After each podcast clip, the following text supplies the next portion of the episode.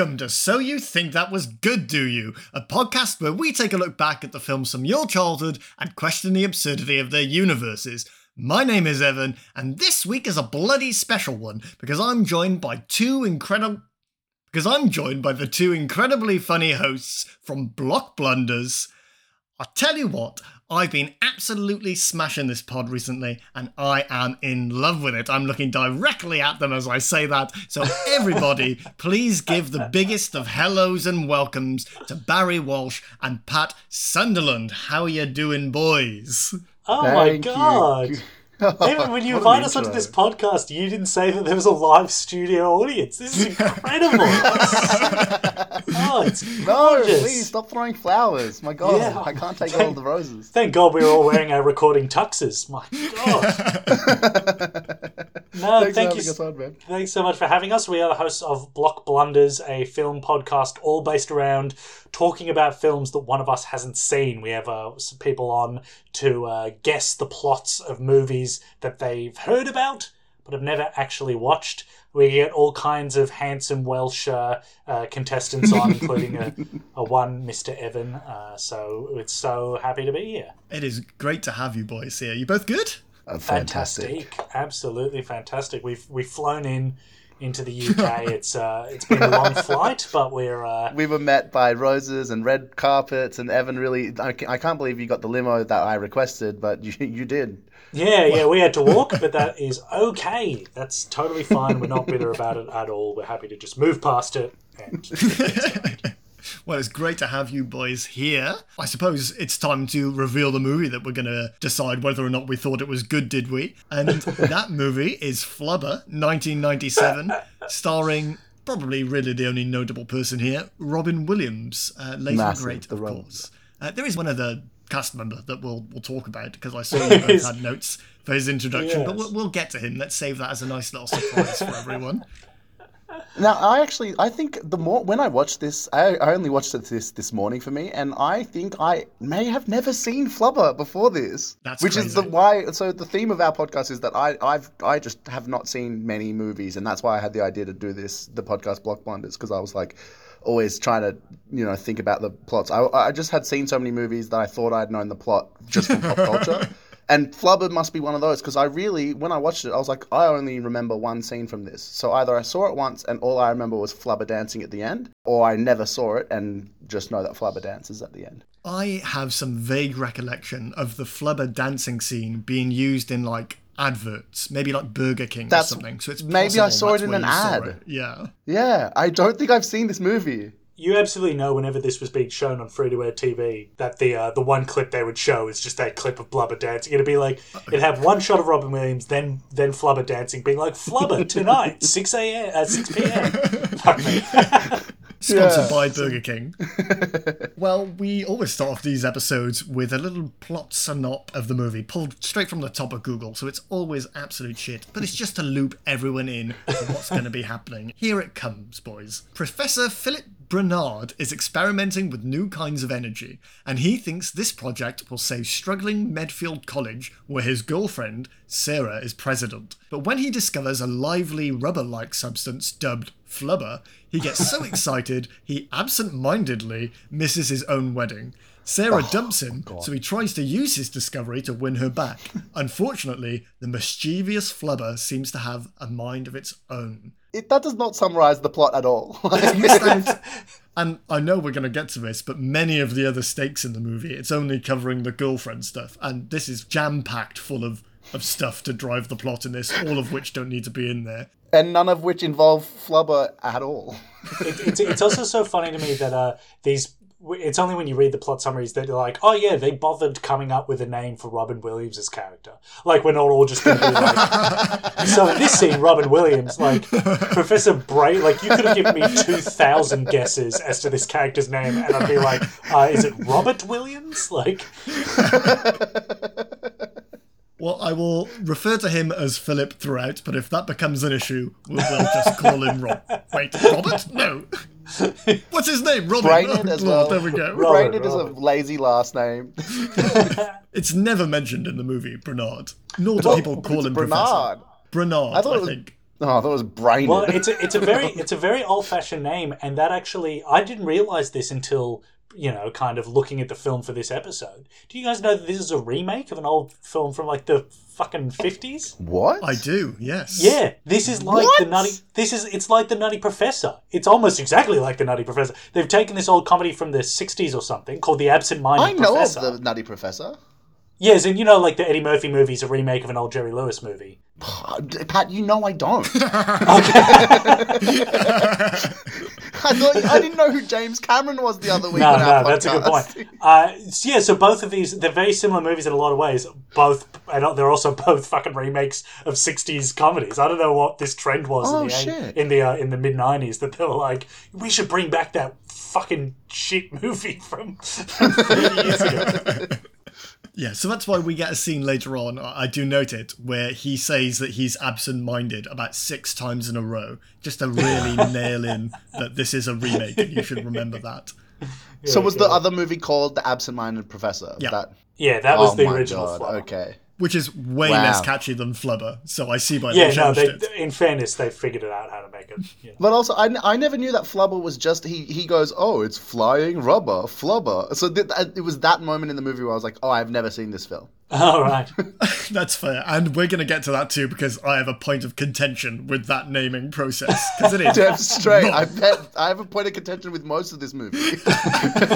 We're in for a good one, uh, and maybe a long one, so let's get into it. Maybe. So we open as usual with every bloody 90s movie, especially kids' movies that I watch, with opening credits. And these ones, they go on for 141. And that's not too bad in the in the scheme of things. Usually they go on much longer than that. And then we see this little paper boy. He's delivering newspapers to the whole neighborhood. It's very suburban where, where this is. So when he finally gets to our protagonist's house, it, it stands out a little bit. There are pipes coming out of it. It looks like it's being fumigated. A little bit. But this is just his house. It, he looks like the worst neighbor in the in, on the block. Yeah, I bet it stinks. It looks like it stinks of chemicals. It's a straight up health hazard. It is a complete health hazard. So this little uh, paper boy, he chucks a paper onto the, the doorstep. This is only important because we get a good look at the paper. This is Hoenicker, who is not in the movie, by the way. He's not mentioned again. Threatens to close the college. Oh wait, unless this is the mob boss, in which case prepare for him to be referred to as the mob boss for the rest of the, The mob Yeah, boss. I did not know that dude's name. I, was, I was unsure why he was in the film at all. Whilst this is happening, the opening credits reappear, and that's where it. this is the scene that everybody remembers, like you did, Barry. That it says "The Flubber Mambo" by Danny Elfman. So you, you have something to look forward to. Because imagine turning the movie off without knowing that Danny Elfman has a rendition for the Flubber Mambo coming up. It's gonna be fucking sick. Uh, we then get a, a panning view of Dr. Bernard's Phillips house. Oh, why am I so formal? Uh, which is cluttered with books, pipes, scientific instruments, and crumpled up bits of paper. He's got like this whole robotic setup, making him breakfast, shooting his bin out into the street. It's all very Wallace and Gromit. That's exactly what I wrote down. I wrote down that he Wallace was and Gromit? Yeah, yeah, yeah, yeah. It's it's it's. I it- had it's- bootleg Teletubbies technology. No, he's he's living he's living the dream of uh, of what like this whole guy is just what kids think smart people are like. Yes, Like, he's like, yes. what what is- Smart. science is. Yeah, yeah, exactly. If you're a scientist, you've built a massively overcomplicated machine to do stuff that like you know you've built To an you entire pancakes in the robot arm. Yeah, exactly. To lift toast out of your toaster because the toaster wasn't good enough already.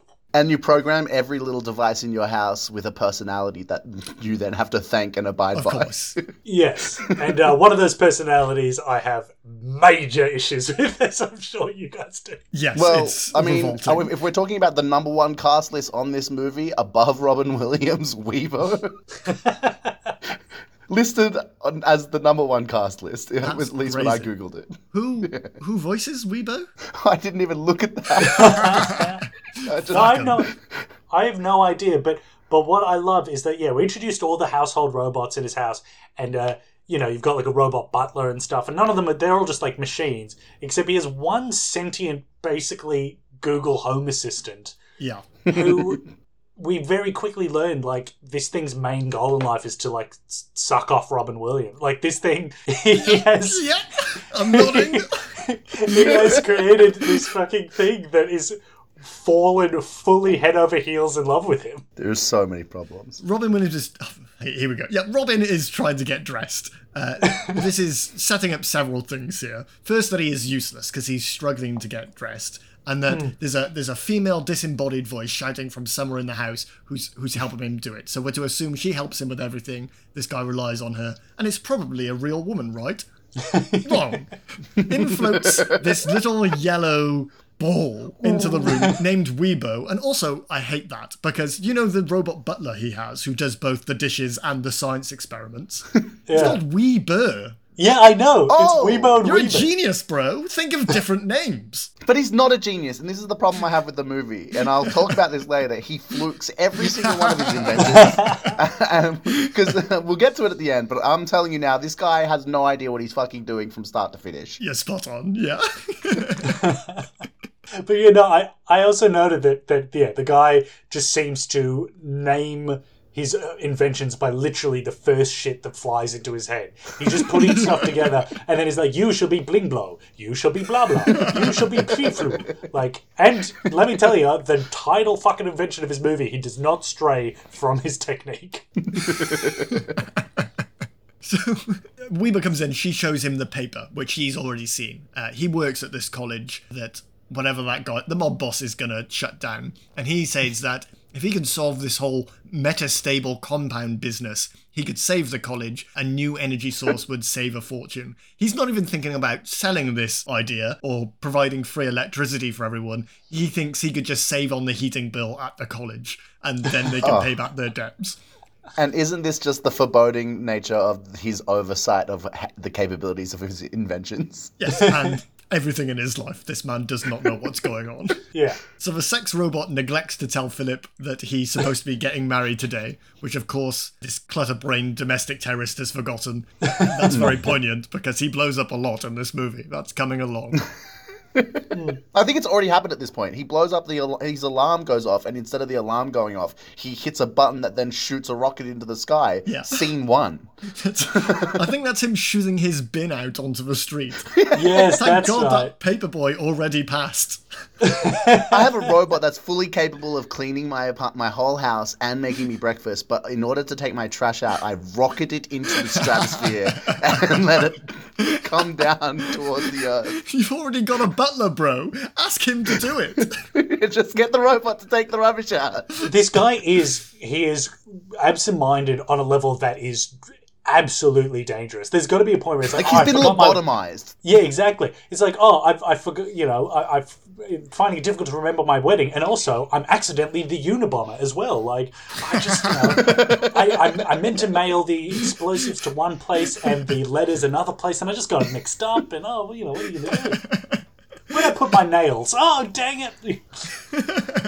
So now we cut to uh, Dr. Sarah Jane Reynolds. She is Philip's fiance, and they're supposed to be getting married today, as we both just alluded to. And she's telling a friend here that Philip's already forgotten the wedding twice. Yeah, this is the first thing she says is how could you forget a third time? yeah, that's insane. H- h- how's it possible that he'd forget again? How did he get a second chance, a third chance to even fuck it up? How is he legally allowed to marry someone at this point? Like, surely there has to be some regulation. But I, I I also like again. It goes back to he is what a kid thinks a smart person is like because he literally has a child's conception of like empathy and what's important to other people.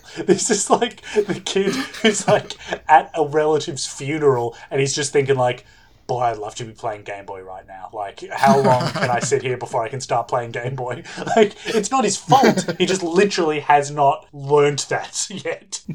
So, as an example of this absent mindedness, which will become a theme, Philip arrives at the college uh, on a little electric scooter, uh, wearing a helmet, like a fucking nerd, by the way, where he goes to teach a class, but uh, he's in the wrong class. But he starts teaching and he goes for like five minutes. And even though his art students there painting, there's easels, there's pencils, there's actual nude models in the room. There's two nude people on the stage. Yeah.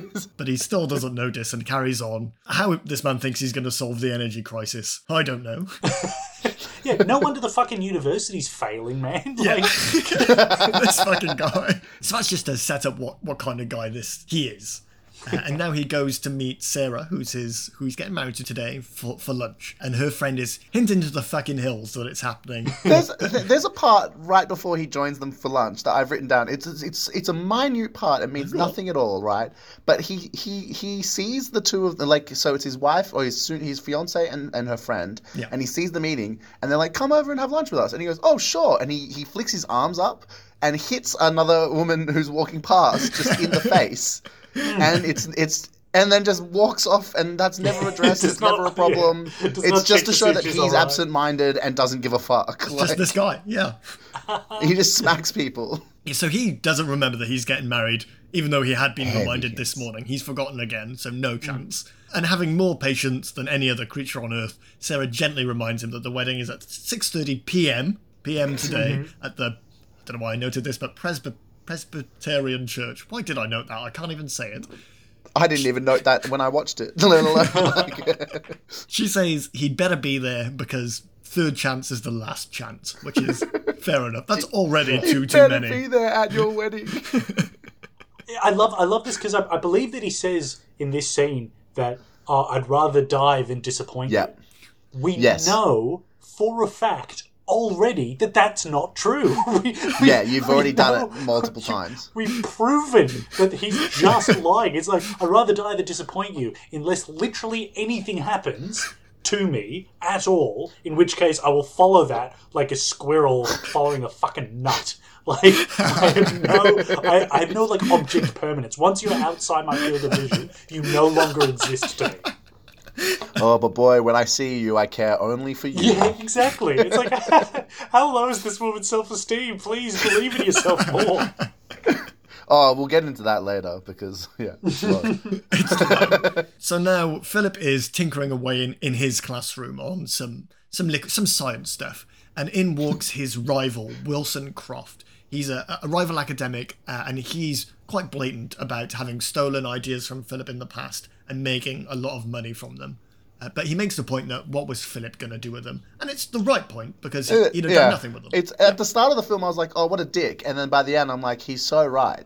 I You would, cannot ex- I, I cannot express how much I love this character. This character to me, Christopher McDonald or Shooter McGavin or whatever you want to call him, again, no conception of the character's name, um, is so fucking phenomenal. The entrance he makes in this movie, I love it because you walk in and, and you go, okay, here's the character that's meant to be the, the sneaky, smarmy villain who steals his ideas. And then he just says, hey, I'm a sneaky, smarmy villain. I steal your ideas. Like, there's not even a moment where he pretends to be friends with the guy. He walks in, uh, uh, uh, you know, Robin Williams is like, "Oh, you're going to steal my ideas again?" And he goes, "Yes. What are you going to do about it?" And no, he goes, "Actually, I was thinking this time I'd steal your wife." yes, that's it's why you see her. awesome. He's just completely fucking. br- He's like, you know, yeah, I'm, I steal your ideas. I'm a crooked guy. I'm corrupt. I'm not as smart as you, and I'm going to fuck your wife. Like, it is just f- a ten out of ten performance. No notes. So good. And for anyone who didn't recognize the name Shooter McGavin, he is the guy from Happy Gilmore who says, I eat pieces of shit like you for breakfast. Iconic. What Yeah, a line. Uh, this is the guy you get in an 80s or 90s movie to just be the biggest dickhead you've ever seen. And in this movie, more than any other, he can truly just run away with that. The only shame is that he is not in this more. He is wasted Yeah. in this. We It's don't wild. need the mob in this. It's Exactly. It's wild to me that they thought they needed another guy because the fucking the, this movie couldn't be carried by just Robin and Christopher fucking throwing shit at each other from across a room. As far as I'm concerned, this movie has three antagonists, and it's him. There's the mob boss, and Weebo is the third antagonist.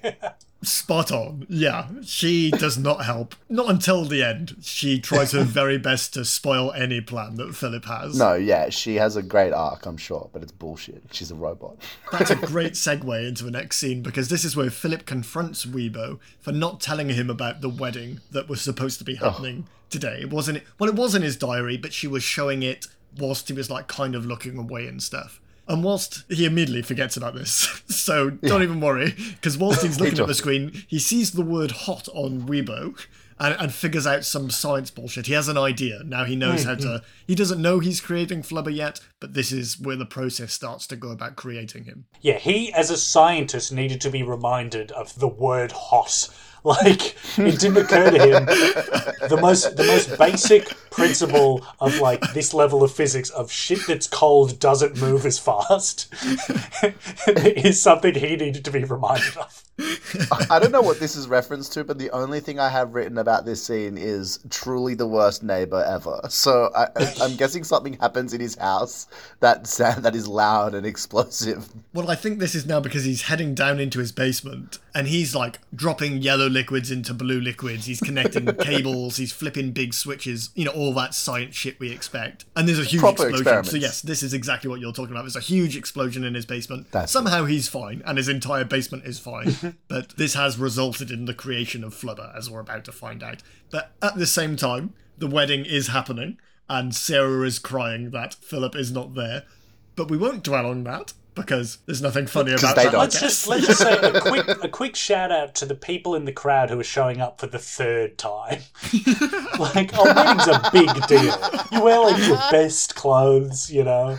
You book it off work. You're talking to your friends like, oh, I'm going to a wedding that day, so I might not be able to come. And they're like, yeah, it's a wedding, you can't come. You'll be busy the whole night. And you're like, well, I I just don't know about this guy. This is the third It time. seems like a midweek wedding too. What is like because they're not, you know, it's they're at work that day. She's not an idiot. She is not renting out like a proper venue for the third time for him not to show. You don't get a refund on those things because that groom is absent-minded. Like, there's nothing in the fucking contract there. There's a form you fill out for why the wedding didn't go ahead, and there's absent-minded groom at the bottom. Tick. Yeah. oh, I see you didn't tick for uh, absent insurance. Yeah, So- invented flubber. Well, Flubber is now created. He goes towards this little container in the middle of the room that I'm sure that we all recognise. Uh, In fact, I think I had a toy of it when I was a kid. Oh yeah. I don't have any solid memories of that, but it, that feels real to me, so I'm going to say I had, and nobody called me out on it. And I think there was a little flubber in there. I, I don't know what happened to him. I think he was too sticky and got covered in hair. I, I didn't. I didn't have a That flubber happens. toy, but I did accidentally leave a crock in the oven, and uh, the result was pretty much, you know. So- that was- Oh. Hang on, hot? yeah, exactly. Oh That's a scientist. Flubber is created, and so ensues the physical abuse of whether he's a new element or a new species. He's sentient, so he knows what's going on. Flubber. Yeah, he reacts to things. blasts past that fact. He, he he figures that out at the start, and then makes no effort to like this is a life force. He's like, oh, it's like I'm tricking it. I'm playing with it. I'm like poking. it, I'm tickling it. It's Tickling it? responding. Yeah, and then for the rest of the movie, he's like, I'm gonna keep it in a jar and spray it onto shit. Oh, it's so bad. Even in this scene, he's kicking it about. He stretches it over his face. The stretching it and then puts his face into it like it's a hmm. some I don't know what the fuck you'd do that with. Nothing you would do that with. You would never react like that to anything in ever. And then he's immediately like, I'm gonna put my whole face in this thing. And he just stated that he was being stored at 77 degrees Kelvin, which is 196.15 degrees Celsius and minus 321.07 Fahrenheit. That's fucking cold, bro. And you've just stuck your face. He shouldn't have a face anymore. It should be on flubber. Yeah. But I do have to say, in credit, Robert Williams is selling this quite well Oh, with his physical acting. Yeah. Like, when you consider Amazing. how they're banking this entire movie off the shitty 90s CGI of Flubber. Thankfully, Flubber is a substance that looks fine even when it's shitty CGI because it's just this weird, shiny green goo. Green stuff, But yeah.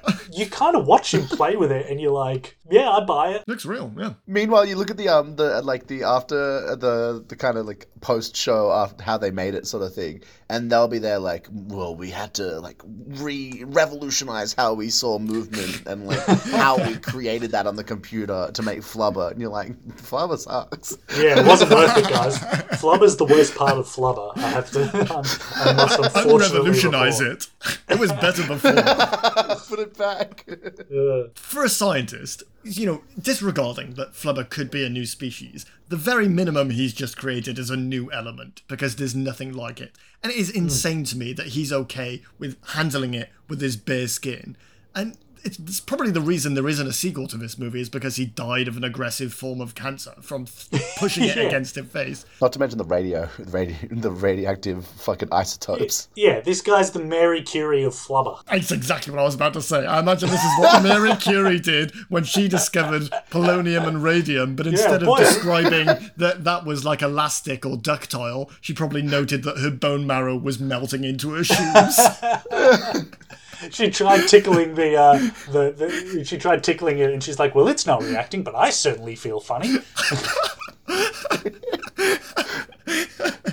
oh, I've got pins and needles.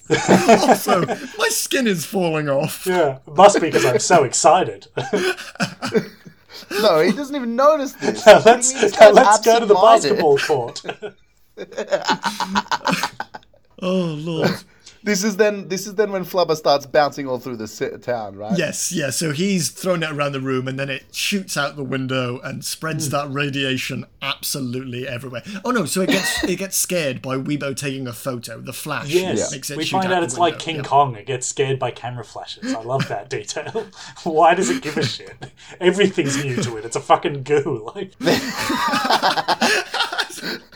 this is this is what we learned. We learned Flubber doesn't like big flashes, and then it also at one point uh, during its tour of the neighborhood, you learn that Flubber likes ladies with big booties because it makes the shape of a woman's booty and like just kind of wiggles on it for a bit, and, and then continues its journey. Who is that for? Because it's not for children. They don't understand what's going uh, on there. Evan, I can tell you with certainty that that's for me. Let's just say I uh, rewatched that particular bit over and over. So yeah, he he bounces all around the neighborhood, and you see he like important things where he like splits up into lots of little pieces. And what's important to note there is that all those little pieces are also flubber. They can all act hmm. independently, but they're all part of the same sort of hive mind that is flubber. But treating any individual piece is the same as treating flubber himself. Hmm. It's the Borg. It'll it's just the Borg. Yes, it'll become evident why that's important because. but, but let's get to it. So he flies back to Philip's house, who catches him with a baseball mitt, Some of the best physical acting in this in the film is in this, Amazing. in this in this scene. Yeah. Hmm. So this is where he names Flubber. So after him, important now, bouncing around the neighborhood, hmm. Robin Williams somehow gets the word flying and takes rubber. I- I'll give you that. He he's kind of like rubber, I guess, because rubber bounces. It bounces. He's been bouncing and rubber bounces, so his name should be Blubber or Bubba rather. Yeah. But I think it's probably that they, they named him Flubber because later on in the movie we learn that Flubber, for some reason, can make other things fly, even Can though he fly. himself Yeah. even That though the- cannot that's fly. even though that's not established at all. It's Yeah. specifically always bouncing in every other situation. It doesn't make sense in other. So I was I was looking this up, and, and in the uh, uh, the original, the absent-minded professor, there is the same substance, and it is called flubber, but it's Oh specifically God. described as a like anti-gravitational substance that he creates. That it's like lighter than air and stuff. But clearly, when they just came to animating it, they were like, "Well, it'd be fun if it just bounced off a bunch of shit." Even though rubber already bounces, like essentially, that whole sequence is just like he's gotten one of those super rubber balls you get as a kid that you just throw and it fucking flies off everywhere. And This is you're like super super rubber ball. yeah, exactly.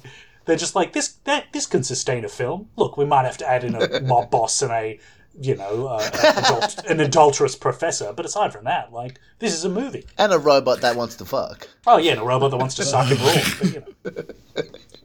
So, in order to learn that Flubber can fly, this is where he's now, also insane by the way, handling a radioactive isotope in his basement. He's got a suit on, but nothing else in the room is protected. no, it's not like no, no. he's sealed He in has or a anything. suit on for five seconds, Evan. And then he takes off this suit Well- the second he realizes he's late for the wedding. Everybody knows as soon as you put the radioactive material away, all the radiation is gone. There's Yeah, no exactly. half life on things like that. Yeah, He just it comes. can't go through shit. I have here written in all caps. It's like his reaction to the whole situation when he finds out. So he famously finds out that the time is six thirty, and then Weebo's like, "Oh, it's actually six thirty a.m." uh, I, I, because I'm a terrible fucking robot Fucking who bitch. doesn't do my job for you. And then so I've written here, he's just he essentially just goes, "Oh no, the wedding! I better stop playing with radioactive isotopes and take off all my safety gear and just go try and apologize for the third time." That's his whole approach. He's And like, I- "Oh, I- just leave now." I love this because he he takes Flubber with him because he's like, I've invented this thing. I'm going to show it, and my my fiance, who I've jilted for the third time in a row, is going to understand because you know this is this incredible thing I've invented. And what I love about that that this scene that where he does it is that he doesn't put Flubber in like a- any sort of case. He just has it in his hand. He shows up to this woman and he goes, I'm sorry, I literally missed our wedding. And then just raises his hand, which is covered in goo. He's like, but look what I did. Like, like it's so fucked up. Why is he doing that? It's such a great description of the scene because there's no other explanation than that. He's just holding Yeah. out this radioactive little ball of green tack to Yeah. this woman he's jilted for the third time, not even thinking about the amount of money that weddings cost. And this this college is going under, so that could have been put into there. I'm planning a wedding right now. They're fucking way more expensive than you want them to be. Congratulations, then. Three times. No, fuck that shit. It's too expensive. Hey man, I've got a great money making idea for you uh, if, if you need it to help fund those bills. Let's just say you need to throw a bunch of random shit into a pot like it's a fucking witch's brew. Let me just think Also, about the how's word your hot. skill with radioactive isotopes? Oh yeah, fine. I, I've got some something to cover up in, and then as soon as it's away, I'll be fine. You have some uh, some aluminium foil that you can wrap around yourself? So yes, he shows Flubber to Sarah, trying to make up for what she's done, but she doesn't give a fuck. So now he's trying to demonstrate to her the valuable qualities of Flubber, and that is that, Oh, that it bounces. And he puts it in his back pocket, and he plans to jump out the window. Which is the worst place. We're gonna get to it, and to fall out of the window and bounce back up. Okay, let's pause there and talk about the flaws of this plan. Firstly, once you bounce, what is your plan after that? Because he's not going to put you back in through the window. You just go up, and that's the end of that.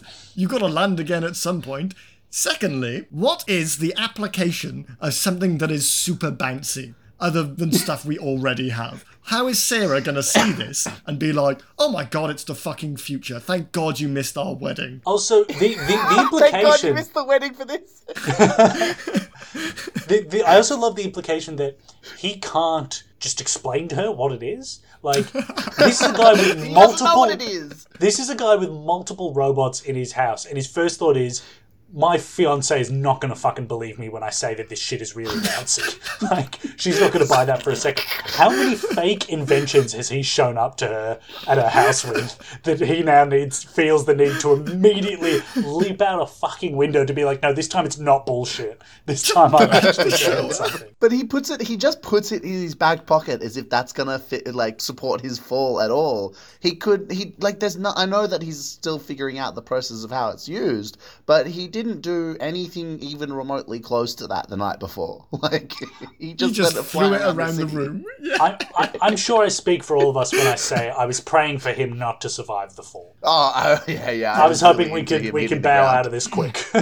So Flubber does shoot out of the pocket, something we've not seen him do before, but he, he does do now. I don't think he does it again, but fine. He doesn't do it again. Fires out, and Philip hits the ground. Rightfully. I'm sure, like you just said, we were all glad when he hit the ground, but somehow he isn't absolutely macerated by the fall. He's basically fine. So this is where things start getting confusing, because we're about to be introduced to characters that have not been in this movie so far and do not feel like they should be in it. But Junior, Junior is the son of the mob boss that we mentioned earlier. He's in. upset. He's walking into this big mob mansion uh, and he's talking to his dad. He's upset that he's flunking college. That's our tenuous link to our main plot. And uh, his dad is angry that he's paid all these fees and he's, he's basically keeping the college afloat. And that his his son is still somehow flunking. Not Yeah. important, really, but I do want to Not sum somehow. up now. It's like, how dare you? The the agree. He says uh, the agreement was that I pay a lot of money and my son passes all the tests so that he can go to Harvard. And my and what I wrote here is my favorite storyline for any bad guy is a proud dad mob boss who just wants his boy to go to Harvard and not gain any life skills in any way to do so. Yeah. Just the piece of paper. Just pay for the piece of paper. Just go to yeah, yeah. I, I, I have to say a couple of things about it. I respect the fact that they, um, in an effort to get away from, uh, you know, Italian stereotypes, uh, they've cast Wil Wheaton as the as Junior, the most fucking white bread looking guy from like Big Bang Theory looking mother motherfucker, um, as as this dude. I was disappointed by that because I, I, I saw Mob Boss on the on the sheet that you sent us, Evan, and I was like, oh great, there's going to be some Italian dudes in this, and then there weren't. Afraid not. No, No. there is not. And also, it's what's crazy to me, and it and it's part of a few things in this film that never amount to anything, and it just feels like it was from a previous script that they rewrote and then left this part in.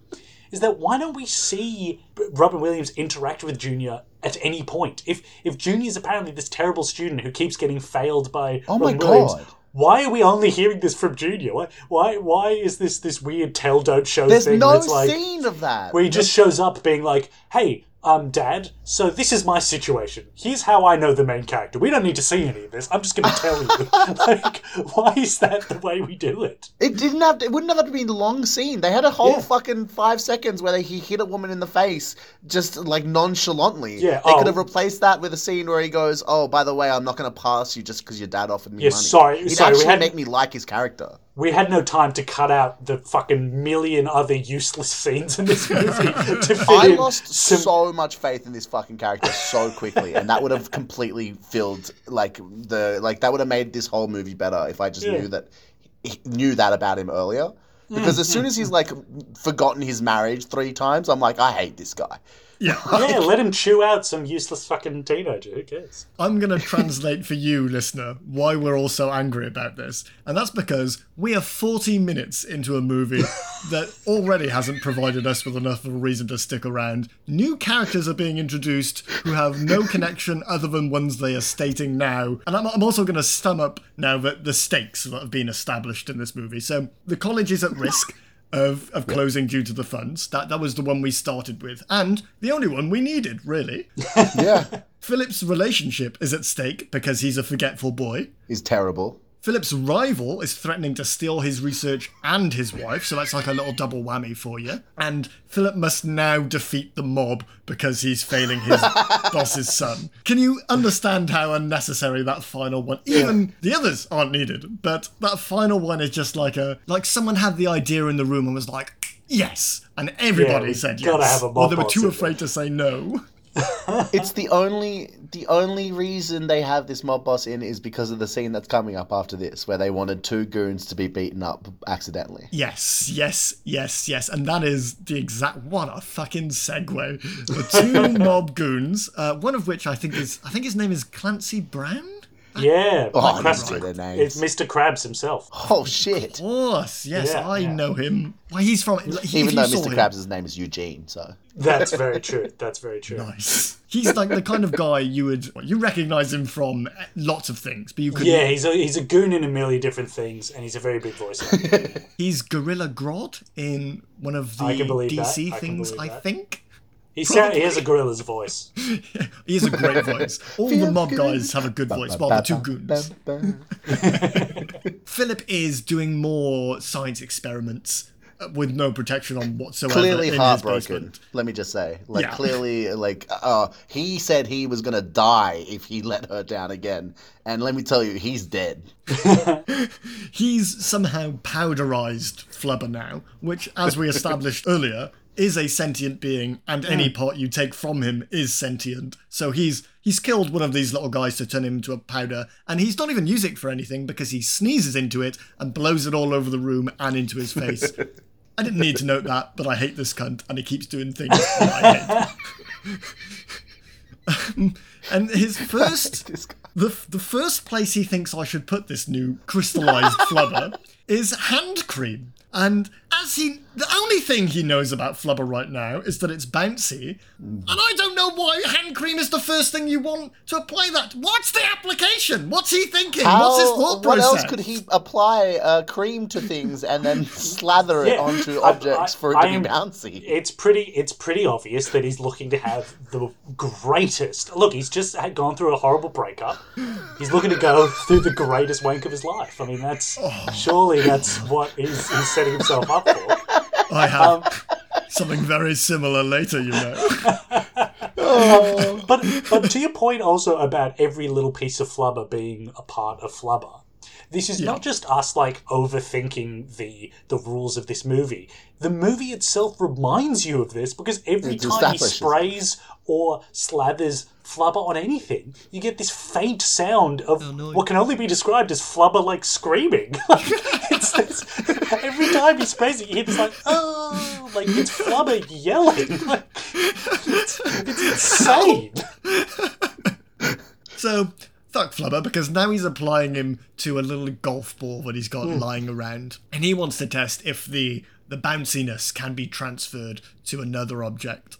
And this is where the goons are peeking in through a window because they want to find out what's going on in this house. And it's just a whole comic scene of the, the ball bouncing around, bouncing up in the air, hitting him in the face. It's very Home Alone type stuff. And then we get that double down again when he does it with a bowling ball that goes up in the air. This That's- is my favorite part. This is my favorite part of the movie where he goes. This just sums up him as a, a scientist. that I use that in, in, in quotation marks. It's. Uh, I love that. It's like it's how well it worked as on the golf ball, right? It fully worked 100% on the golf ball, bounced far more insanely than any golf ball possibly could. And then he goes, "Well, I'm a scientist, so without making the conditions in my lab any safer, I'll do the exact same procedure with an object far bigger and heavier, even though it caused complete destruction in my in my laboratory before this." like he just goes for it with the ball. He goes, "Oh, and maybe it'll be a different application on a bowling ball, and it's going to be the exact same thing but bigger, dude." This also starts a trend in this movie. And I've just written down the sentence there is so much head trauma in this movie. I, am, I am confident. I was looking through the movie again earlier today. I think every single time anyone gets hit in this movie, they get hit in the head. Like, literally, there is so much falling over and stuff hitting other stuff and blah, blah, blah. And every single time it's the head. It's just people getting fucking smacked in the head with blubber and blubber covered objects and all kinds of other shit. And it's like, these mob guys, it's like they've gone through an entire lifetime career of boxing in a night. Like they need to retire now. They, Yeah. got they have got serious CTE. like And after seeing all of this happen, Philip thinks it's a success because he says, and quote now, ah, there are applications in the field of sports. How? How? What calls for a golf ball to be any bouncier than it already is? It already does the job perfectly. All you're doing is losing your golf ball every time on the first hit. And secondly, bowling balls are designed not to bounce. Not the bounce, yeah. But that's where he has the incredible idea, Evan. That's where he has the incredible idea of a sport that does involve bouncing. The one of wonderful sport of basketball. yeah. Also, it is important to note that he seems to believe that the application this has in sports is only to cheat. It's cheating, only- yes, it's cheating. his, his, his method now is just like, well, I can make money not through this new element, but just by using it to rig sports games. It's, a better also- plan than saving money on the heating bill, to be fair. Oh. No, that's gone out the window now. He's like, you know, it'll be great because uh, our college basketball team sucks.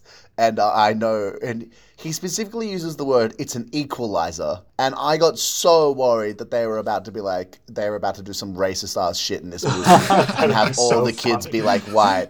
And I, I was like, I was so ready for it. But instead, I was, I was delightfully surprised that instead they made it uh, that their home team were just a bunch of children, like fully blown adolescent teens against fully grown men. A professional team, yeah. So Robin's Robin's idea to kind of prove that Flubber exists, that it's good to win back his his girlfriend, is to there's an upcoming game. Uh, between a university basketball game between his university and the university that um, Shooter McGavin works at, that is kind of the big fancy university. And his plan is that he is going to lead his team to victory by sneaking into the room, uh, into their locker room, adding tax to the flubber that he he checks in with Weebo as he does it. He's like, "Now this paint works, right?" And Weebo's like, "Yes," like she's lying, but she's not. Uh, yeah, That I don't know what that is. I also that- noted that. whole- don't know what it's for. That whole bit is strange. On a side note, by the way, I I have to say, Weebo's it's one of those characters that she has a little TV screen on her head, and she'll constantly show little videos of like from cartoons and stuff, Yeah. vocalizing her feelings, kind of like Bumblebee. how Bumblebee and Transformers talk. But, tr- but Bumblebee couldn't talk, whereas Weebo Yeah. can talk, but still does that. So she just ends up like that person that you're friends with on Facebook who constantly sends you gifts, You know, that's basically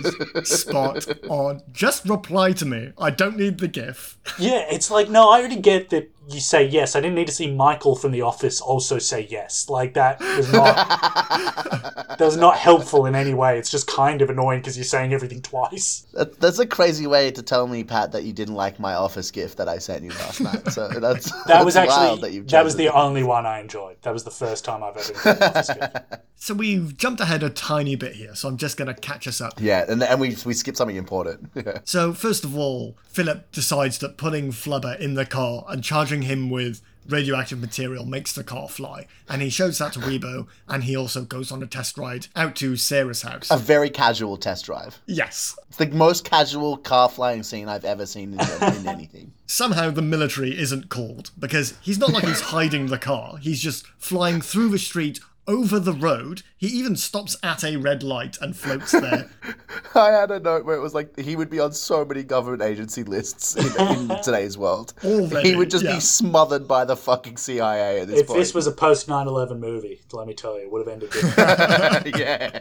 So he has lots of close calls. He's crashing into to trees and stuff. Reverses out of the car, like with the arm behind him, as if he's just, and then the kid just watches us from his backyard. Oh, Yeah. there's an amazing scene where the kid is this at this moment where the kid walks out to the window Yes. holding a toy gun.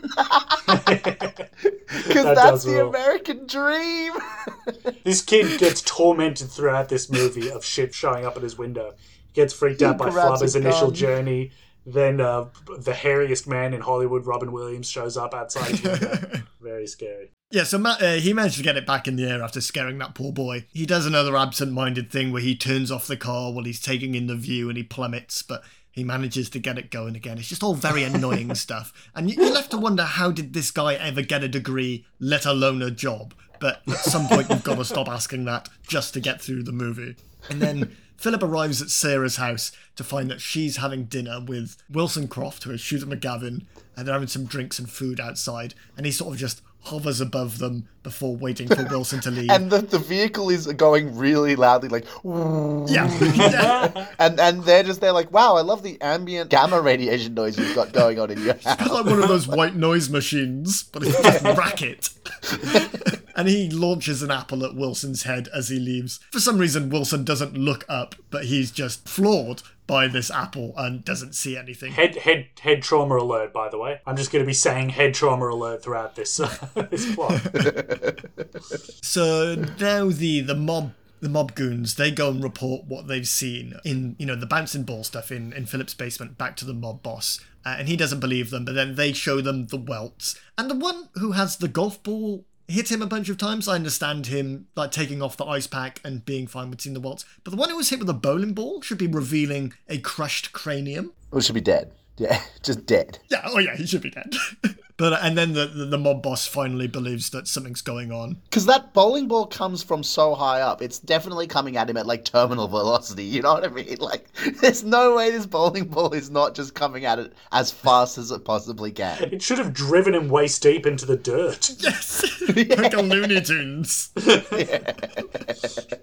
Philip arrives home after spying on Sarah, and Weebo has this little creepy scene where she tries to to cheer up. She's like, it's very obvious that she's in love with him. We've joked hmm. about it, but the, this movie is creepy because of this. Because Yeah. Philip doesn't realize that she's in. Or sometimes maybe he does, like show that he does, but he like completely. No, but this is the scary level. all the time. Yeah.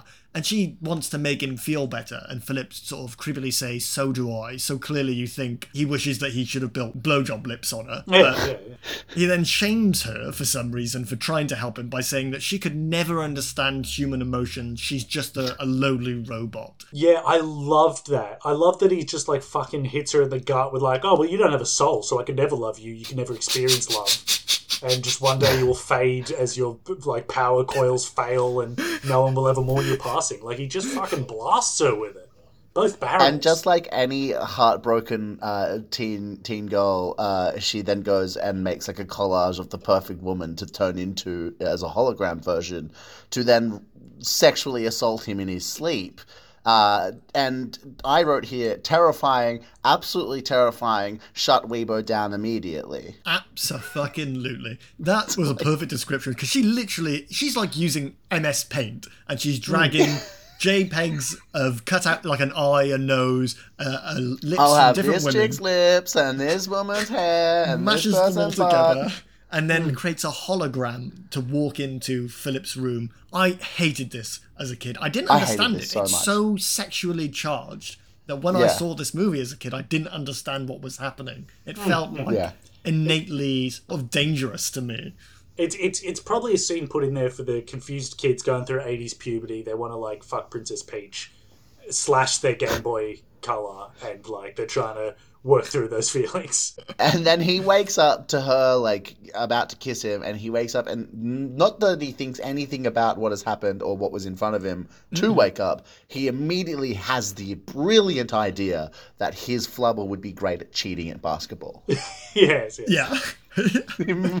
Moves all he past can it think about. immediately. He's, he has lost his marriage. He's lost his wife. He's got a robot trying to sleep with him in his sleep, and he's still thinking about fucking flubber.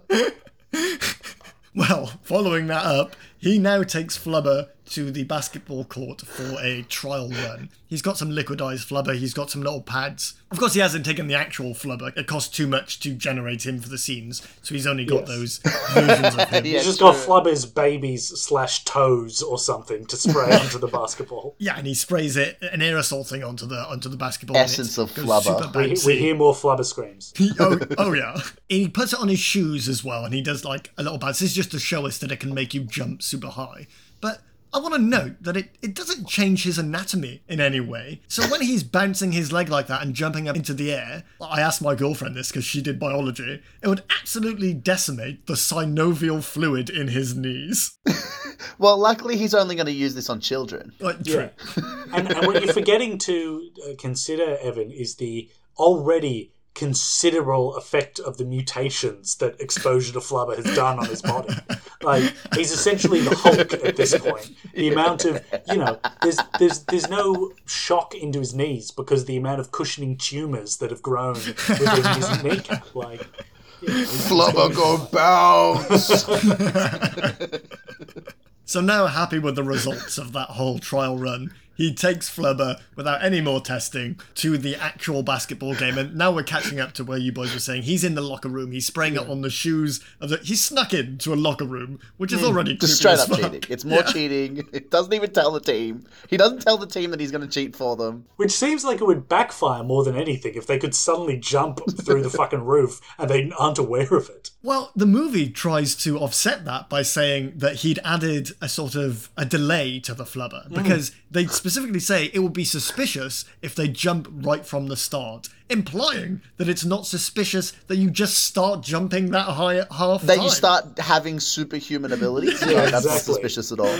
No, entering into a fucking Space Jam in the second half of the match is in no way, in no way troubling. I just want to notice it's not important, but the coach for the team was Ted from Scrubs. Yeah, I noticed Yeah. that. He he does a really good job that. in this movie. His speech to the team at the start is so funny because he's just doing the whole like like look they they're better than us. They would demolish us. They've got a hundred wins in a row. They're faster enough. They're they're nicer than us. They have more will to win. You know.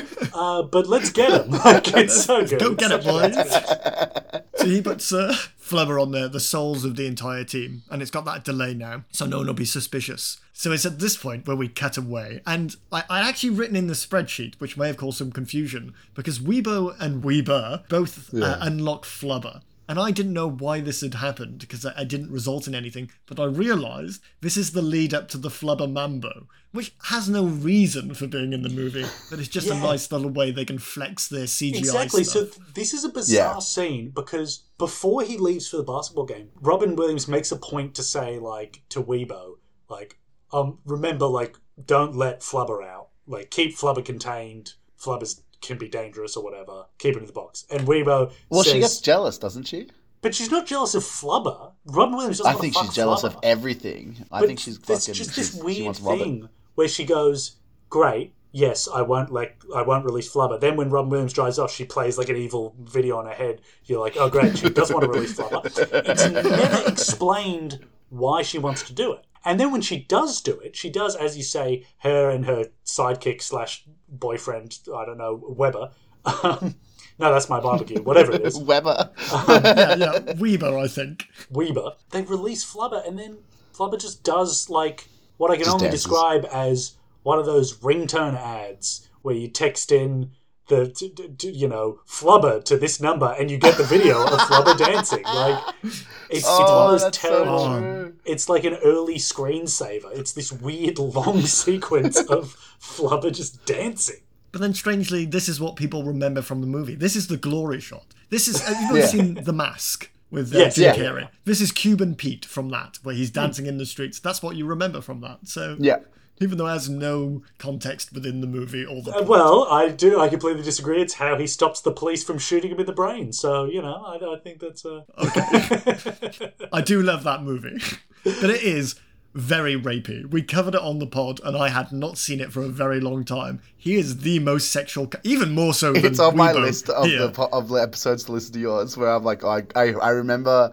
I think you'd mentioned it on an episode that the mask was really kind of creepy to watch, and so I was like, oh, I've got to go and listen to that episode. and and not not to get not to get too much into the weeds with it, but his friend is worse. Like imagine if his friend got the mask. oh, oh, for sure. Yeah, the, the bank guy. Does Yeah. he work in the bank in that? He Yeah, does. yeah, yeah, yeah, the bank guy. Yeah, yeah. Awful. That guy would have. Well, anyways, man, imagine, imagine if Flubber got the mask. That would be. Somebody stop me! I'm bouncing. oh, that's bad. Oh god, I'm, I'm leaving the call. there. All right, let me just leave the call right now. he just says bouncing instead of smoking. Anyways, go. The basketball game continues and Flubber activates on all of them. They're all jumping in the air. But and for some reason, the mob boss is at the game. Uh, just to remind us, he's in the film, and he says that he's going to put ten grand on. He Rutland, bet on the- which is the professional team, yeah, against his Yeah. own kids' team. Also, one one incredibly tiny detail I noted, but it was quite funny to me, is that so the game so far, the first half of this game, you've got these little weedy nerds against this big professional basketball team. They're getting absolutely smoked. At the halftime point, the flubber starts to take effect, right? The, the, the Yes. team starts to, you know. But before that happens, you get a shot of the leaderboard, and it's 66 48. Like, like the kids have been doing pretty good. Yeah.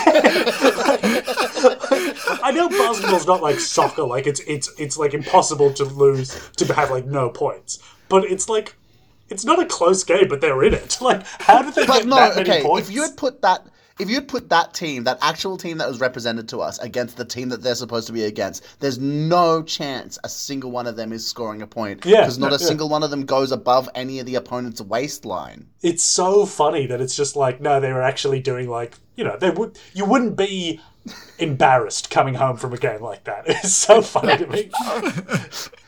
Well, we lost by twenty points, but the guy I was guarding was a was a six eight black dude. I think I think that's that guy is in the NBA, so I don't feel too bad.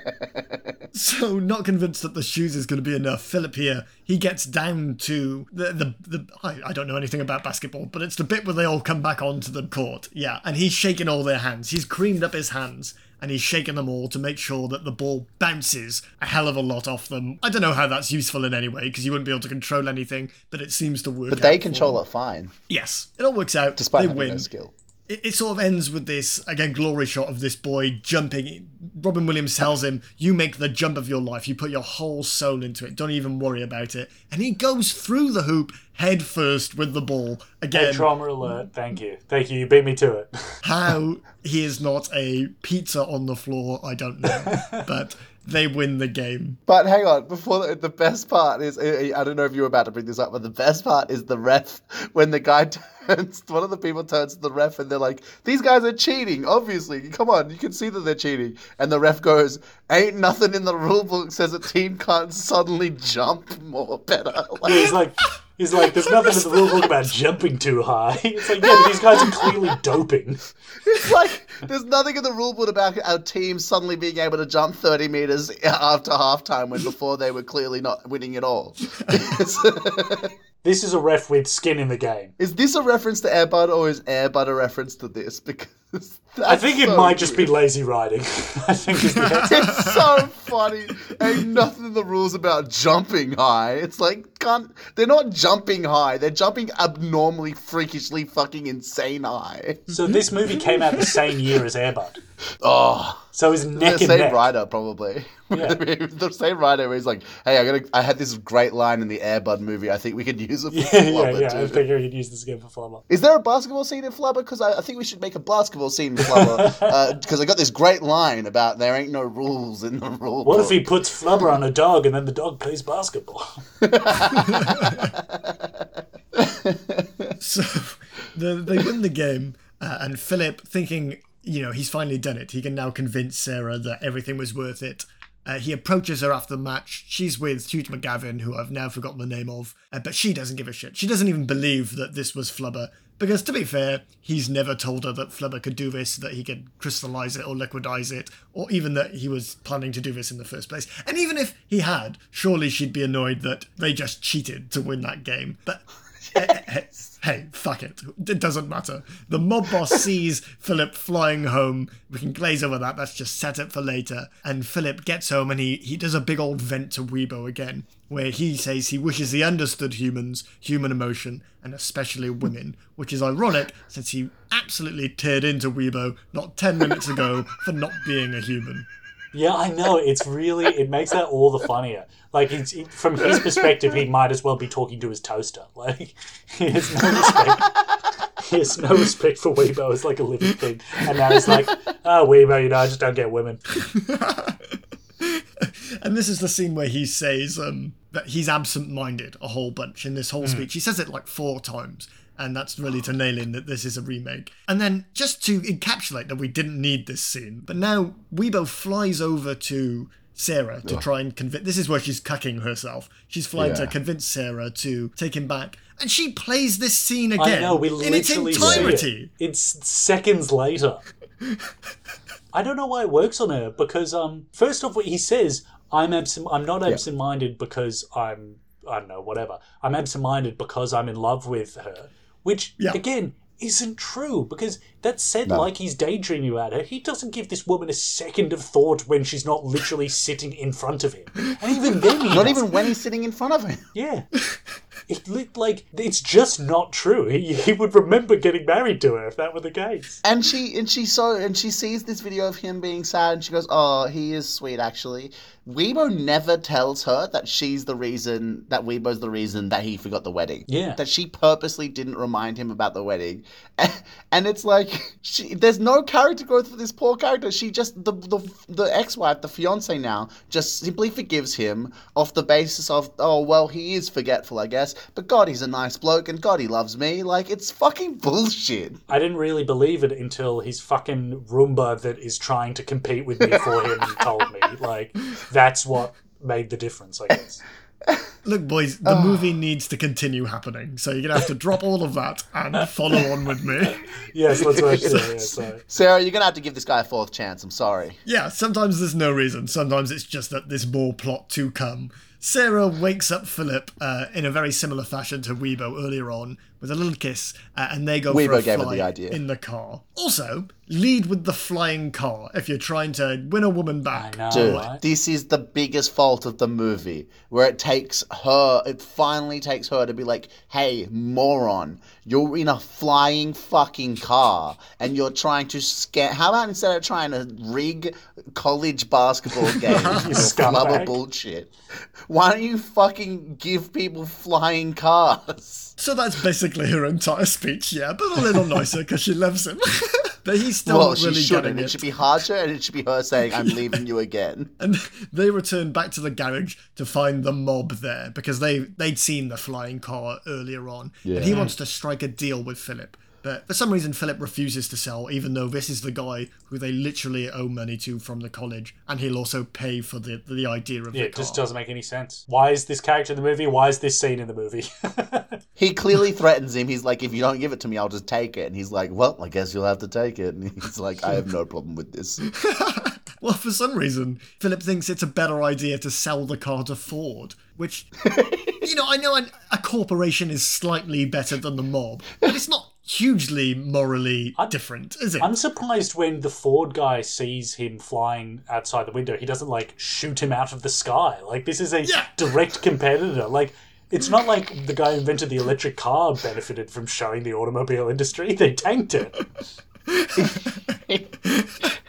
It's also so clearly like I don't know. For me, it, it just reads so clearly that it's a bit of paid promotion. Oh, you know? for like, sure. Oh yeah, so- hundred percent. yeah. It's the only brand mentioned in the entire movie, and it's so mm. like, "Welcome to Ford." like, It's the only reason there's a car in the movie, that, let alone that it can fly. It's just so they can oh, lead up to there's something I didn't bring up until right. Like when they're flying the car, he's in a convertible car, right? And yet he has Weebo in the seat next to him, as if the inertia from the air is going to keep Weebo in place, and Weebo just stays in place with the vehicle as if it wouldn't just fly out the fucking nether. That's flubber, baby. That's flubber. it's it was like if you're gonna have a flying car, do it Harry Potter style and have a roof on. But of course, now the mob is not content with uh, with not getting their hands on that car. Yeah, so they, they break right into Philip's house. They smash everything up in that basement until they find Flubber. Much similar mistakes to what Philip made. The mob guy sees goo, this little green Flubber pre cum leaping, leaking out of the container, and he sticks his finger in it, not knowing what it is. They don't know about Flubber. They just know that there's a flying car, and he's like, "Yep, this is it. This is the stuff we've got to take back." And they they try to steal that. But this is you're gonna love this now, Pat. This is concussion central, isn't it? It is head trauma fucking city. She doesn't go for the groin. No, no, no. Even Weebo gets a bit of fucking concussion the to their head in this one. She gets it the worst, yes. And I was Yeah. kind of glad of it, to be fair. Ah, 'cause- well, it was a it was a was dream. stoked. It's like hitting that mosquito that's been bothering you all night, and you finally get it with a well timed clap. finally, yeah. So she clunks them in the head. One of them takes a bat, hits her to the ground, hits her a few more times. She is fucked up. And Philip and Sarah arrive home after their little trip to Ford to, to find her all broken up. I've never seen so many zeros. is, the, is a line from the as they come into the Then house. they then they see we- Weebo's dying corpse, and Philip's like, huh, "I'm looking at one more." Well, he, he says that he's going to download her quickly before she dies, and then does nothing. He just watches her die because Well, he doesn't also- want to save You know her what out. though? Actually, a bit of really it, like watching Robin Williams in this scene, and you're like, "Damn, he's good." Like, Yeah, he's yeah. really selling this emotional connection to this terrible robot. He's he's selling it well, even though you know, like it's all very convenient for him. When your robot's in love with you, it doesn't have a soul. Now it's dying. Oh, suddenly it has a soul again. Like you know. I was ba- I was have to say I was blown away by this scene because I I kept expecting there to be this hand wave of like oh my god oh she's dying. That's okay. We'll back her up. And they keep saying it as if they're going to do but then you realize that it's just him having this like he's grasping with straws moment Yeah. and of course instead what happens Well, because he's not successfully he's not successfully able to recreate or do any of his inventions because all of his inventions happen by accident. And there's something that proves that in a moment, but you first, Pat. Yeah. well I was just going to go on to the to the to the insane scene that that follows this Okay, yeah, so before she dies, she shows a file name to Philip and Sarah, and that is Hmm. Sylvia. And people listening won't recognize that because we didn't mention it earlier, but the name that the, for the hologram that she creates, Weebo, Yes. earlier on, she picked is Sylvia. That's why that's important. He goes to the computer and he finds the file name uh, after downloading it, and it's this. Um, it is the video version of a suicide note because there's no way she knew she was going to Yes. die. She had just prepared it just in case. it's her in her hologram form being like if you're watching this i'm dead it's insane And it gets even worse because she talks about how she she's backed up a version of herself, removed any faults, and added a little bit of Philip. And then she calls whatever this new download will be her daughter, implying that it would be their child. Uh, but going back to what you said before there, Barry, Weebo does say that Philip doesn't know her code. And because she says that she had hidden it from him, right? Yes. And then you're like, but what else is he is she hiding from him? A full stop and all the things. But it's The like, and it's well, it, and and although that's a generous read on this situation, but I guarantee you, this man has no idea how his inventions are solved, and I'll uh, and I'll I have proof at the very end of the movie, and I'll hold my proof until. But then. also, we, we better pray and hope that he has no idea how his inventions are made. Because if we're following the logic that Weebo's um, put together this new program and that is her daughter, then by that logic, Robin Williams is Weebo's dad. So what fucked up fucking relationship was she trying to pursue? Oh, yeah. If, Oh, if that's the oh, logic, that she's made a child with her own dad. The one thing we were missing from this movie was incest, and we've just bloody I nailed know. it down. If, I, if we, it was already it was the insane suicide note using the form of this amalgamated being that she's created that she tried to like seduce him in his sleep with. And then she throws that fucking bombshell into it. It's such an insane way to resolve that character's fucking path. we forget about Weebo now until the end of the movie. Thank Christ. Because Philip and Sarah, yeah, thank Christ, have a plan. They head over to the mob's house uh, because Flubber's been stolen, obviously. And he says that he wants to make a deal uh, and that he'll give him two years. Well, the, the mob boss says that he wants two years from him, give him any of the ideas he has just for a 30 day extension on Malone, which is an a insane deal to ask for, yeah. The mob boss should have known this is a trick because there is no way in which that works out for Philip. Because even if you work for him for two years, he's just said he's going to take all the money, so you'd never be able to re- repay the loan. But, but fine, we'll put that aside because it's flubbering time, isn't it? yeah, I loved that note. Yeah, that was great. There's I only have one note for this whole section, except for right at the end, and the only note I have is in quotation marks. Oh dear!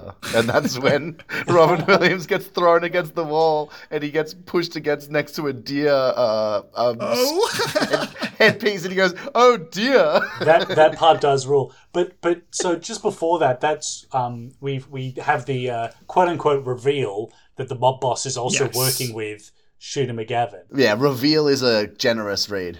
And what I love is that um Robin Williams' uh, a, f- a fiance, what's her name, Sarah. Yes. She's shocked, and that seems fair enough because he's kind of been putting up. But Robin Williams looks shocked as well. This is a guy who has never been more upfront about how evil he is. and then it's like, oh, you're doing under, you're stealing my invention. It's like, dude, the first thing you said to him when he walked in in this movie was, "Oh, you're back to steal another one of my inventions." Why are you surprised now? it's so good. And- I also then- love the scene. Oh yeah, no, no, go on. No, no, after you, after you. No, you. Okay. well, I was going to say I love the scene after this where the, the mob goon is searching Robin Williams before Oh, allowing him to approach Oh. Flubber. And first of all, he finds the hand cream, and there's a whole thing about that. But then he finds a water pistol, which This is the disgusting. funniest scene in the whole movie. This so scene good. rules. It's disgusting that they call it a squirt gun. I hated that. Yeah. but uh, we'll live with it. Uh, and then the mob boss keeps telling him to give it to him, meaning Give to it to hand him. over the gun. Yeah. But just for two minutes straight, this guy squirts Robin No, Williams let in him the have face it. and in the hand. Yeah, That's keep it- and then he goes, he goes So I'm saying put like give it to his hand, and then he the the Mulgoon looking so genuinely confused starts spraying Robin Williams' hand, like looking back at his boss, being like, "Is this what you want?" Fantastic. The the other tiny thing I wanted to mention about this scene is that, and I, I rewatched this to make sure, but the sequence of events that happens with the mob boss, as with the goon, is that he finds the gun, which looks like a real gun, in Robin Williams's um uh, uh, uh you know in his shirt pocket, Inside pocket. takes Yeah. it out, sprays Robin Williams in the mouth. Robin Williams says it's a squirt gun, which means that. The mob goon was going to take the gun out and shoot Robin Williams in the face immediately. He just instinctively fires at his face. So good. It's an incredible moment. It's it's truly. I, I was like getting ready to tap out of this film, and that just brought. I was like, I wish this film was twice as long. I say release the flubber cut where it was a real gun and Robin Williams's brains are sprayed across the library. and then the brain turns into flubber and it all goes around because he's got all the radiation in his brain Oh, that starts he, fucking. he, he, he, re- he reforms like the uh, like the Terminator Two Terminator. Oh hell yeah, that's a movie. Actually, well, they, you know what? Funnily, in the in the the uh, behind the scenes that I did watch a little bit of, um, they talk about they they considered using the same technology, the same effects that made that um, uh, in Terminator Two. That what is Oh, it called? The nice. the liquid robot. Yeah, Yeah. yeah. Um, they were they they considered using that for Flubber. no, Why didn't they? If Yeah, it was they already. Well, um, there, they wanted something. It was too. It was too solid. Like they needed it to be bit more, um, goopy. more, more bouncy. Isn't it crazy that they needed a whole different system for that back then, and now that's probably Yeah. literally a slider on whatever Yeah, program exactly, you yeah, yeah. use. no, they More deleted bouncy. that feature. They're like, no one's ever gonna need this again. No, literally, literally in I'm pretty sure in like uh, uh, Adobe Premiere, there's a slider where one end is Terminator 2 and the other end is Flubber, and you just you literally just bring it back. Um, but yeah, then uh, then uh, Robin Williams unveils his master plan, which is he releases Flubber and then activates the headlights of his car, which act like it brings us back to the camera flash at the start, Oh, of course, making yes. Flubber go uh, bonkers Mental, yeah. yeah. which I thought was going to happen in the basketball game. I thought there was going to be some guy being like, "Wow, what a game!" and and you know, I thought it was going to play more of a role, but it was just to to, to get to this final moment. They could not afford that. We can have Flubber in two scenes. That was the dance, and that's now.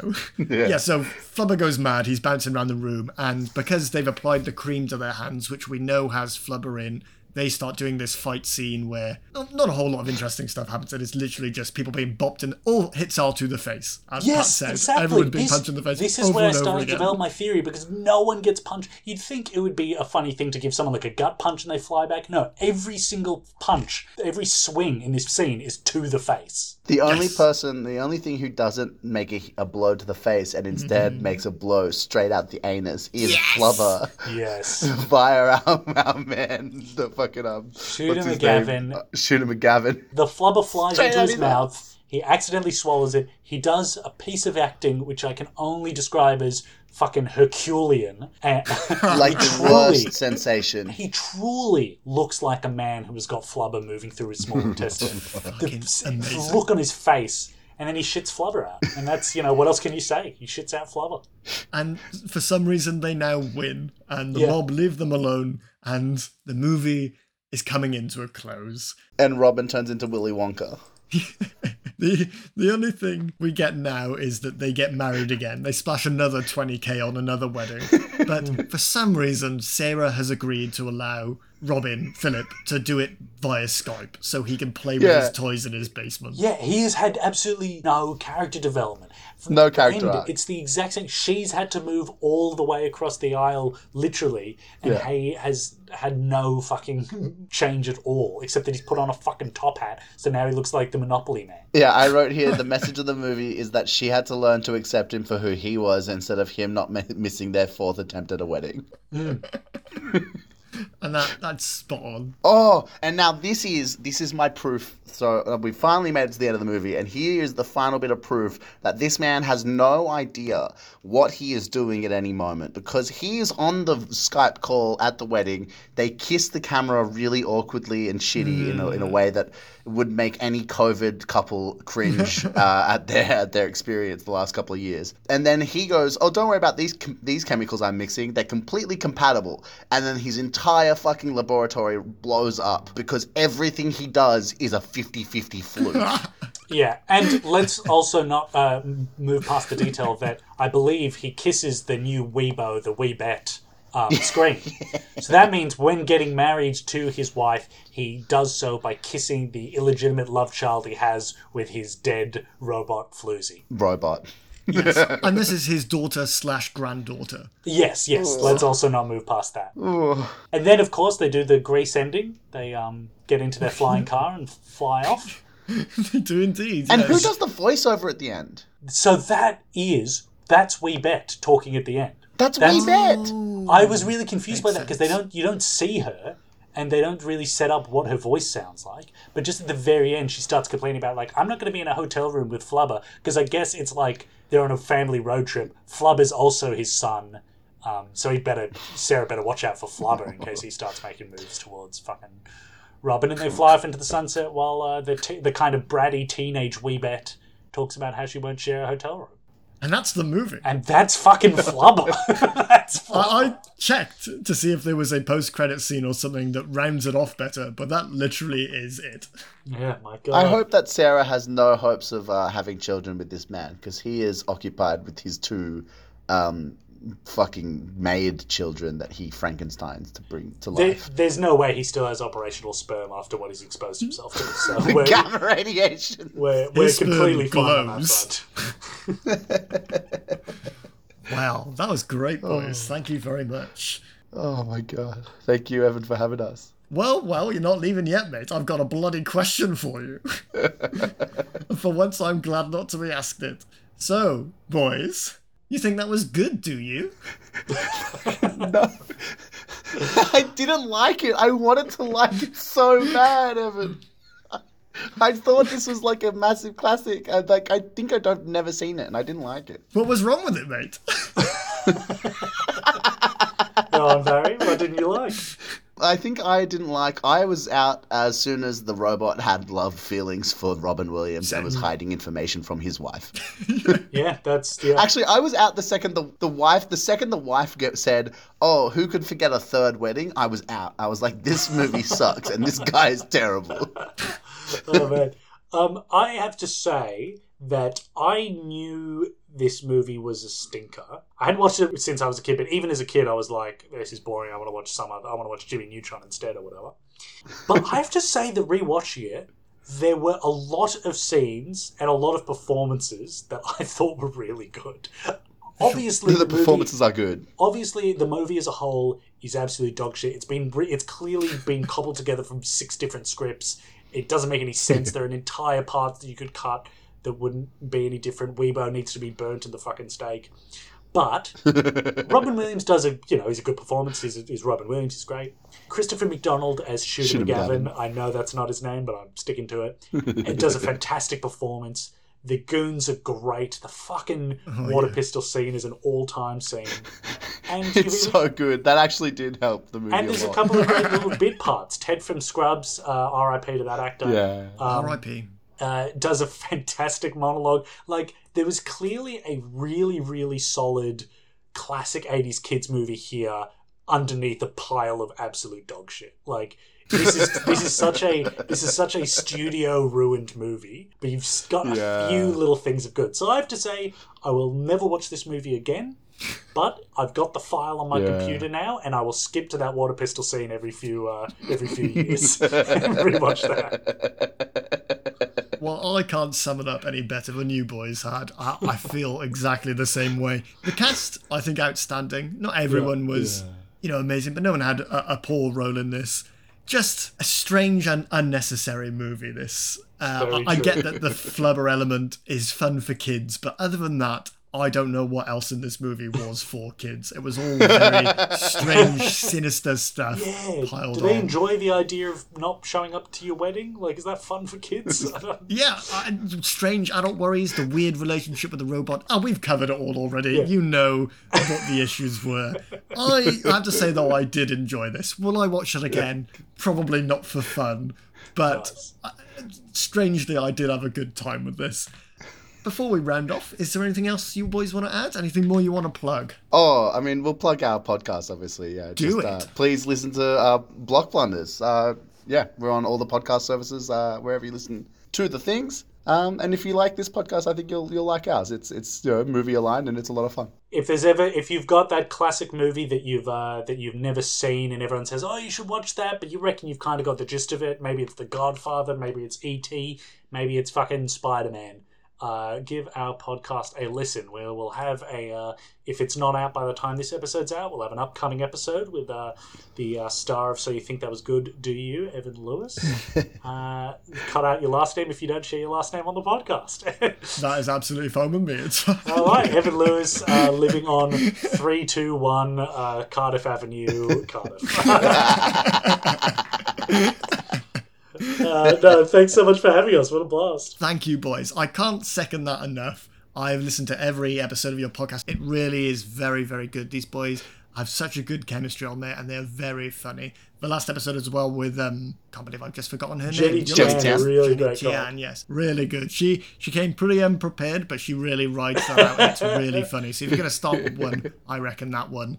It's real good stuff. Other than that, boys, unless there's anything else, Not at No, thank Thanks you so much for having us, Excellent. Evan. This was amazing. It's so fun. thank you, boys, for joining me. This was excellent. You really, really stuck that out. It was awesome. And thank all of you for listening. Don't you dare forget to go and check out Blockblunders. If you'd be so kind as to leave us a five star review, that'd really help with the reach of the pod. Same goes for these boys. Get on Apple Podcasts, hit that five star review. Yeah, you might not it. mean it. You might not have listened. Please do both those things though. But Yeah. leaving a review is actually the only way that podcasts like this get reach. It is absolutely fucked how the algorithms work, so they really, really help. But please do listen and please do enjoy them.